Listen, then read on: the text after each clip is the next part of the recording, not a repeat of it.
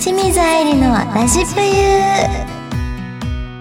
皆さんこんにちは。清水愛理です。この番組は清水愛理の素顔がたくさん見れる番組です。あのもう8月ということでもう真夏ですね。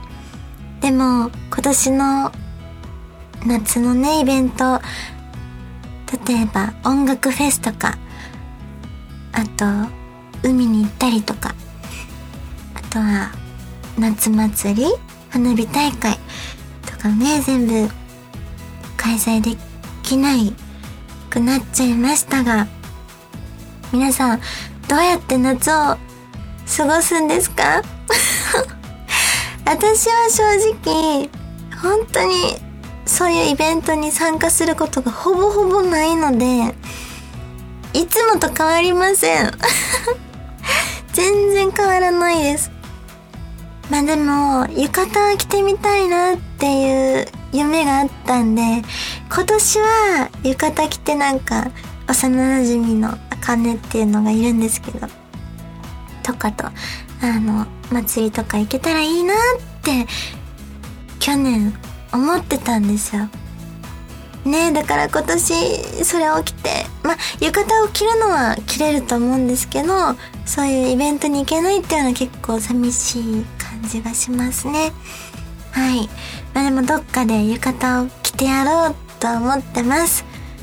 誰もあかんわ。大阪に、実家の大阪に置いてるから、レンタルするか、送ってもらわなあかんわ。はい、なんかそのぐらい、準備は整っておりません。はい、この番組は皆様からのメッセージも募集中です。右上にあるメッセージボタンからぜひ送ってください。皆様からのお便り、ぜひお待ちしております。それでは、清水愛理のラジプユスタートです。この番組は、ラジオクロニクルの提供でお送りいたします。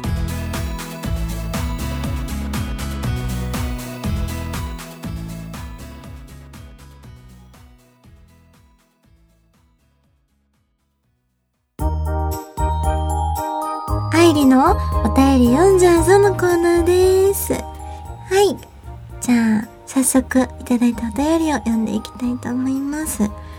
まず、北海のエースさんからのお便りです。こんばんは、愛理ちゃんは普段家で何をしている時が落ち着きますか？自分は好きな歌を聴いてる時です。最近のおすすめは BEYOOOOONDS というハロプロのグループにハマっています。おー、アイドルさんですね。ありがとうございます。家で何をしてる時が落ち着く。あの、ほんとこれ前回のラジオで言った記憶があるんですけど、ピザを食べるって言ってましたよね。言ってないかな？言ってないかもしれない。じゃあ、ここで言っちゃいますね。あの、この自粛期間中、すごい私ピザにハマりまして、ピザハットで、え、いた、マルゲリータと、さ、チーズの贅沢フォルマッチっていうのがあるんですけど、その二つ、M サイズを2枚一気に食べるっていうのハマってて、まあ、それを食べてる時かな、一番落ち着くのは。でもめちゃめちゃ太るんですけど、今はちょっと抑えながら、はい、我慢してるところなんですけど、それを食べながら、私も好きな音楽を聴いたりしてます。もう最高の時間ですよね。はい。えー、続いて、まーさんからのお便りです。清水さん、はじめまして。私は料理人をしてるのですが、女性から見て、彼氏や旦那が料理人なら、自分が作るときプレッシャーになったりしますか？それとも料理は全般パートナーに任せますか？あとどうしたらモテますか？返答お楽しみにしてます。ありがとうございます。あの、私みたいな人は少ないと思うんですけど、私一切料理しないので、むしろ、旦那さんが料理人だったら最高です。もう、本当に最高です。なんなら いや、料理人さんめちゃめちゃ良くないですか？だから、普段ね、料理しないからだと思うんですけど、めちゃめちゃ料理にこだわってる方は、多少はプレッシャーになったりするんだと思いますけど、私はならないです。もう全部任せちゃう。で、あの、お皿洗いとかだけやるでって言って多分やるかなはい。もう、モテモテでしょ。絶対料理できる男性ってモテると思いますよ。だからもう、どうしたらモテますかって。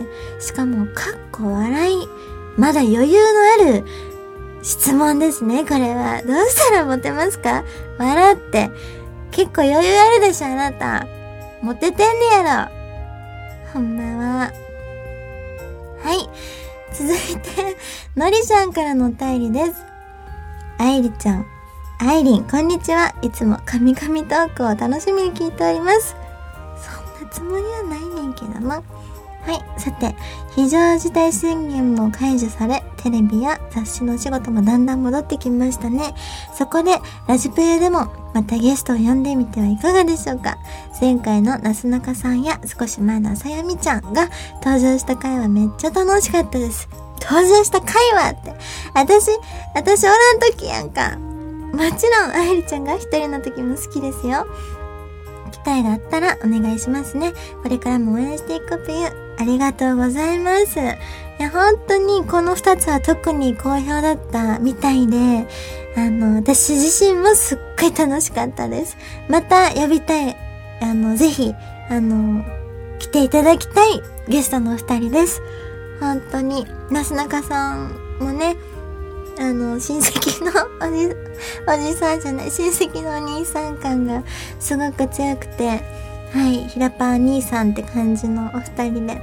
で、あさやみちゃんも関西人で、はい、めちゃめちゃ気さくなドヤンキーでございます。またね、コラボできるように頑張るので、ぜひぜひ見守っていてください。以上、あゆりのお便り読んじゃうぞのコーナーでした。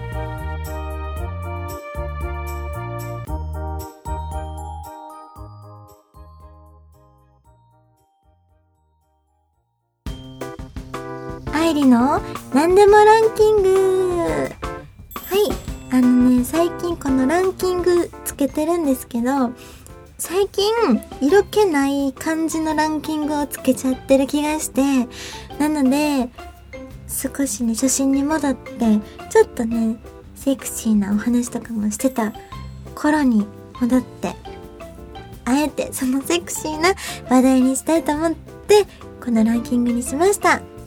なんと、色っぽいと思う男性のパーツランキング。これもね、ど、言ったことないし、やったことないんですよ、実は。なので、早速ね、第3位から発表したいと思います。第3位。少し寝癖のついた髪。かっこ、黒だとなお良い。黒っていうのは黒髪ですかね。暗い色だとなお良い。これは完全にね、個人的なあれになってしまうんですけど、ちょっと寝癖って良くないですか？男性目線の寝癖ってちょっとわからないんですけど、女性から見た男性の寝癖ってちょっとなんか抜けてる感じがして、しかもさっき起きたんかなみたいな感じのってちょっと色っぽい感じがしちゃいます。なので、3位は寝癖。そして第2位。これ今、この季節ぴったり。首筋の、首筋のじゃない、首筋に流れる汗。これは今の季節ぴったりですね。特になんか、電車のホームとかで待っててパッて横見た時に、なんか首筋で、に汗が流れてたりすると、あ、頑張ってこんな暑い中仕事してんなとか、なんかそういう目で見ちゃうっていうか、ちょっとなんかセクシーですよね。はい、続いて、第1位。流し目。これは女性でもあると思うんですよ。流し目をする女性って色っぽいとかあると思うんですけど、特に男性だったら冷めた目で流し目とかもうこう漫画の世界に入りすぎですね私。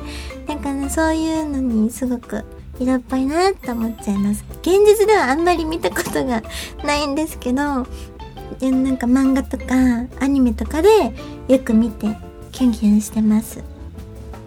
はい。大丈夫かな？皆さんもぜひ参考にしてみてください。以上愛理の何でもランキングでした。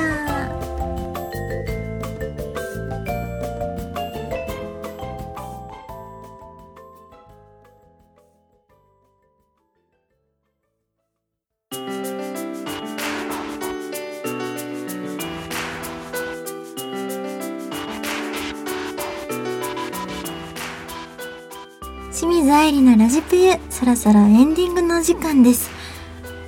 あのそういえばこの間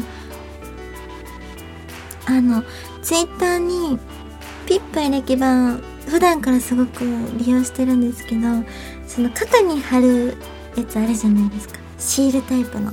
それを貼って4枚張りとかしてたんですよ。もう効き目が欲しすぎてすごいあの貼っちゃってたんですよ。そしたらそのシールの部分でかぶれちゃってなんかねあの肌が傷んじゃったっていうのをツイートしたんですよ。あ他に何かおすすめとかないですかって皆さんに聞いてみようと思ってツイートしたらなんとそのツイートをピップエレキ板の会社の方が見てたみたいで誠に申し訳ございませんって言って事務所にあのうちの商品でかぶれてしまい申し訳ありませんっていうメッセージとともにピップエレキ板のマグネループと足裏バンドといっぱい送ってきてくださったんですよ。めちゃめちゃ申し訳なくていや勝手に私が貼りすぎただけなんですって言っといてくださいってマネージャーさんに言ったんですけどでもねすごく温かいメッセージとととととともに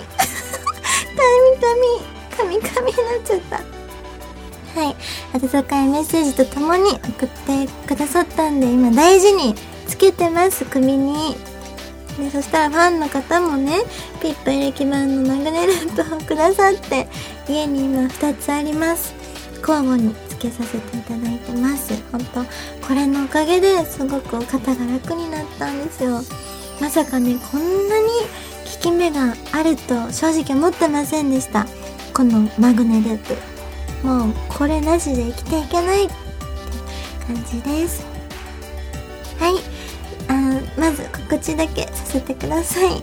YouTube 清水愛理のおいたがすぎまんねん TV が開設いたしました。あのまだまだ目標は10万人なんですけど登録者数23万3万いけるかいけないかぐらいなのでぜひぜひ皆さん登録よろしくお願いします。はい。そしてこの番組では皆様からのメールやコメントも募集しています。宛先は番組の右上にあるメッセージボタンから送ってください。皆様からのお便りぜひお待ちしております。ここまでのお相手はラジプユディレクターさんが怖い話は苦手だから前回の事故物件の話はカットだって言ったんですけど怖い話好きな人もいるからカットしないでとしつこくお願いした清水愛理がお送りいたしました。こあれなんだっけ？あこの番組はラジオクロニクルの提供でお送りいたしました。はい、OK です。全部愚痴愚痴あれでカットできなくなっちゃった。